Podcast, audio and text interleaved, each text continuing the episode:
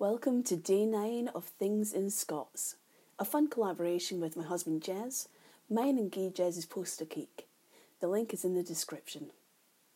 With tens of thousands of words in the Scots Leid, most of which flee about my head oft mixed with English, it's not surprising that I get a wee bit confused. At least once a week I have to ask Jez if a word is English or not.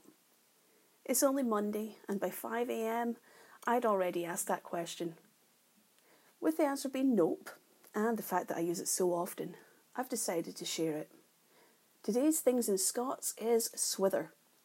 Swither, or swidder in the northeast, means that you're unsure, hesitant, indecisive. It also describes the state of being doubtful, confused, panicky. An example of this is ah, I'm swithering whether to get a bus into a town or just get more messages here. Translated into English. I can't decide if I should get a bus into the city or if I should just get my grocery shopping here. If you want to ken the Scots for anything, just ask in the comments section. Thanks for stopping by and have a wonderful day.